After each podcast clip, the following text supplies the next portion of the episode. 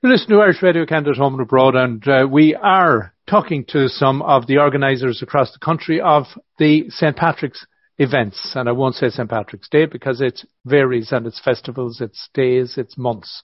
And I have Kevin Tracey here with me from the United Irish Societies Montreal. And the celebrations in Montreal are probably uh, at this stage, I think maybe the oldest outside of Ireland when it comes to celebrations. Uh, they're right up there and the continuity is also there. Kevin, thanks a million for coming along. And I know it's been a difficult two years, the past two years. What's happening in 2022? Well, 2022, it seems like our parade is back after two long years of being canceled. Um, and it never seemed like anything would align up where we could even get a, even a march on the street. So, you know, this year we, we tried again and try to have a, a downsized parade because the parades are usually pretty grandiose in Montreal where, you know, we're having three to 4,000 people in the parade. Um, the parade route goes down several kilometer, well, probably about a little bit over a kilometer down the street and we have many thousand show up. Um, so this year with the plans for these things, our normal planning period is about three to four months. Well, now we pretty much have to go, you know, at a drop of a hat and start planning a parade. So we're gonna, we're going with a, a 500 person, more of a march with the Irish communities with a few bands and we'll have mascots and things for the kids and whatnot.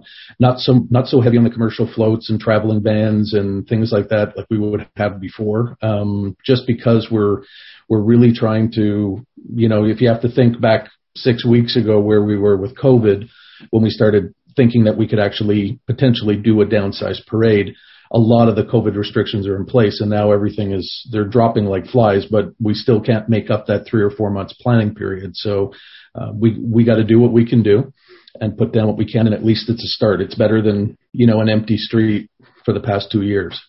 And as you say, Kevin, you know, it's one thing you guys putting the plans together, but for everyone who wants to participate, the amount of mm-hmm. planning mm-hmm. and practice and everything that needs to happen, the logistics involved is a big job. So you just can't all of a sudden say, yeah, we're going to have this wonderful parade and think everyone's coming to the party. Yeah, exactly. You have people that, you know, commercial units that are building floats. You have, you know, radio stations, bands that have to make travel plans you know, it, all of the above. And, you know, that can happen in the space of weeks. So usually we start up in Mar, uh, sorry, November for the March parade. And, um, so this year, you know, we finally got approval because there's still a lot of questioning around what exactly the opening rules are. Uh, you know, we you always hear about bars, restaurants, things like that and, and public events. Um, so the written, the written rule coming from the Quebec government is only coming in, uh, March 14th. So, you know, we're really hoping that there's no, you know, um, surprise in that written rule that says we can't do this. But that's that's kind of the uh, the asterisk or the caveat that we have to have on this parade is that, you know, if COVID cross our fingers, COVID doesn't go crazy in the next three weeks and the written decree from the government is good, then we're good to go. Kevin, the history of the United Irish Societies of Montreal, the parade Montreal, as I said, I think it's, is it the longest running parade in North America? It was the longest consecutive running, which meant having no breaks whatsoever. So even during wartime, there was always there was always something happening with the parade. Somebody put on a parade, and it was at 197 years when 2020 hit us. Right. And uh, so we've kind of lost the continuity, but I think the the the 197 years that we've been running the parade um, is is way up there. Yeah, I think you'll probably get a uh, pass on those two years to say as everything. Insofar as I think all you need to do is to say that you now are the 198th continuous parade that was legitimately allowed. we'll take it. So other events that you have, because I normally, I know that you used to have the wonderful gathering of the big dinner that I attended a few years back. I guess all that kind of stuff is still on hold as well. That really all you can do is the outdoor parade. Yeah, the other major associations in Montreal, like St. Patrick's Society, um, they usually have, you know, the ball. Um, that logistically couldn't happen this year because of the openings being the 14th. Um, so they're having a virtual luncheon. You can find that on their website on St. Patrick's Society Montreal. Um, and that's a virtual thing where there's going to be speakers and games and all these type of things like they had last year. Uh, the Erin Sports um, Sports Association's annual breakfast that they normally have again didn't line up, and because of the restrictions in the coming two weeks compared to what'll be after March 14th, um, they're actually going to push their breakfast until September, which will be halfway to the next St. Patrick's Day. Um, but they're going to have their breakfast coming up in, in you know September 2020. Um, I know some of the other parades in Montreal are still in the planning process, like Hudson and Chateauguay. That's kind of the only ones that I really know of that are that are going on right now. There's still a mix of virtual and and in person, but the in person really can only happen after the 14th. Kevin, during the last two years, uh, um, it has been a difficult time for all the organisations, particularly, and I've said this and some of the other people I've talked to, that an awful lot of the members of these organisations have grey hair, and the period that we've just gone through has been particularly challenging for the senior community that whether mm-hmm. it be in rural areas that they were isolated, but even in cities that they were isolated, yeah. and oftentimes isolation in cities is a lot more challenging. How has it been for the Irish Society, the United Irish Societies in Montreal? Well, trying to keep all of your membership engaged has been very challenging. Um, we were always, you know, in person. We were always always having um, in-person events and you know meetings and whatnot. And if you know, barring that, there was you know church messes and and everything else kind of going on in church basements all over the place.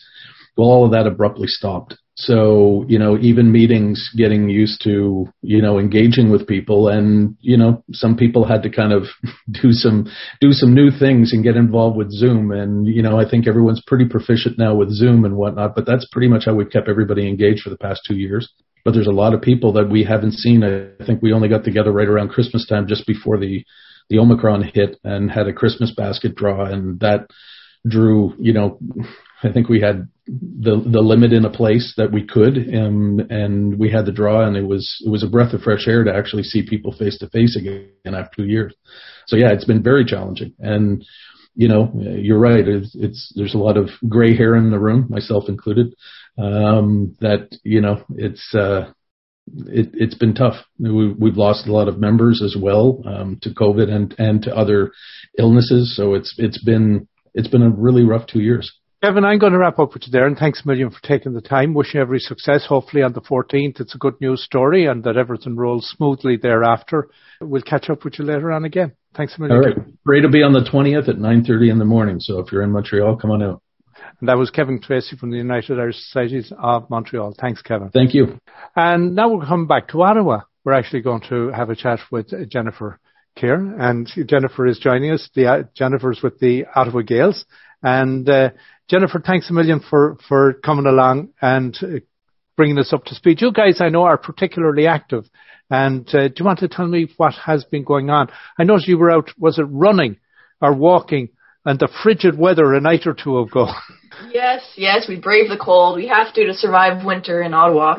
But um, we did a fundraiser for the Ottawa Mission, which was called uh, the Coldest Walk of the Year.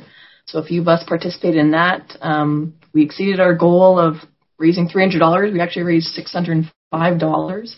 So it was great. Good excuse to get out and, and walk around. So yeah, it was, it was a great success. Fantastic. So I notice you have a busy month ahead as well, and given the all the stuff that is going on, uh, people are gradually starting to re-emerge and look each other in the eye, not virtually, but actually look each other in the eye.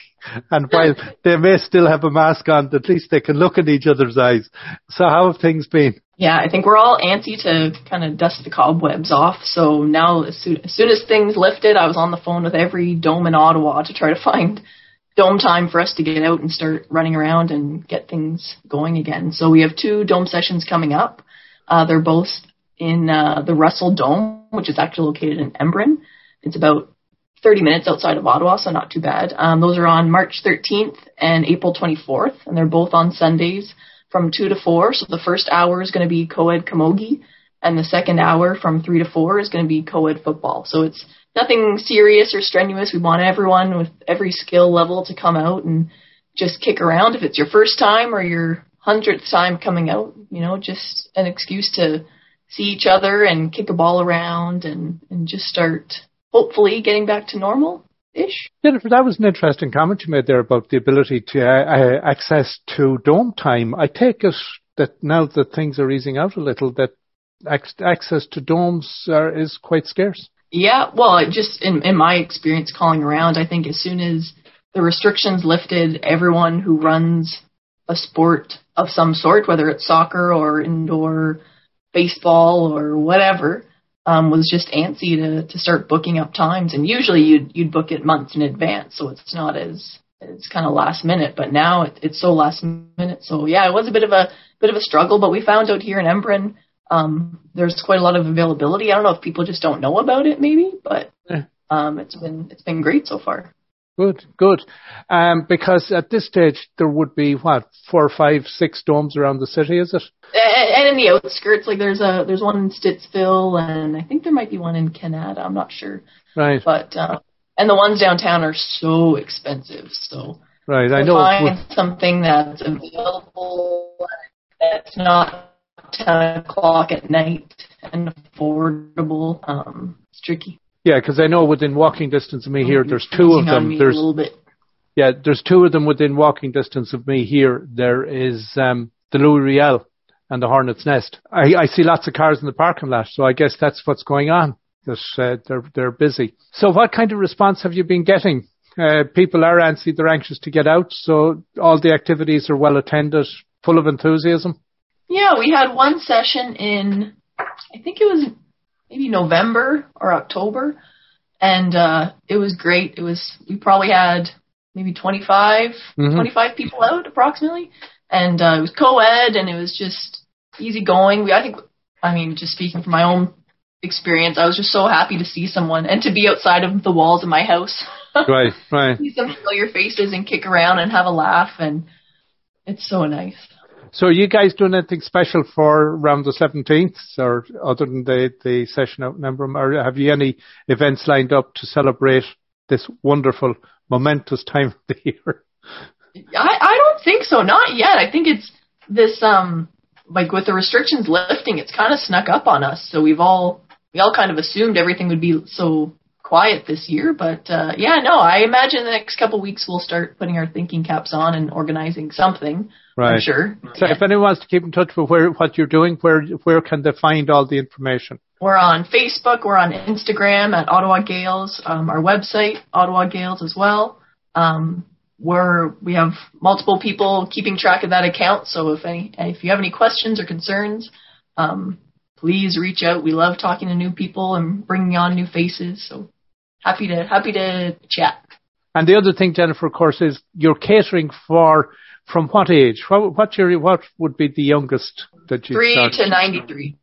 Absolutely, we have a a youth program that's um starting to pick up as well. And but I mean, I mean, in terms of the the adults, um, I don't even know what the age range is anymore, and I'm sure the ladies wouldn't want me to out the age ranges either. But uh, no, we have every ability and every age. I think that's the beautiful thing of the Ottawa Gaels is that you know we we love we love everyone. We want everyone to come out and enjoy this beautiful game.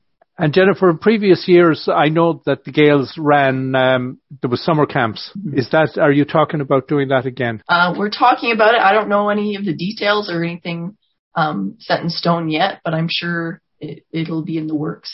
As if the timing is right, I have two little grandsons that we would be happy to have them going out and tagging out and learn, learning the joys of Gaelic football. Uh, one of them is a good basketball player and they play soccer, so they need to. We need to get them to expand their their their portfolio of sports. They sound like the ideal recruit. Indeed. Jennifer, it's been great chatting with you. Thanks a million for taking the time. Hope you have a wonderful month and celebrate St. Patrick's Day. You too. Thank you so much for having me on.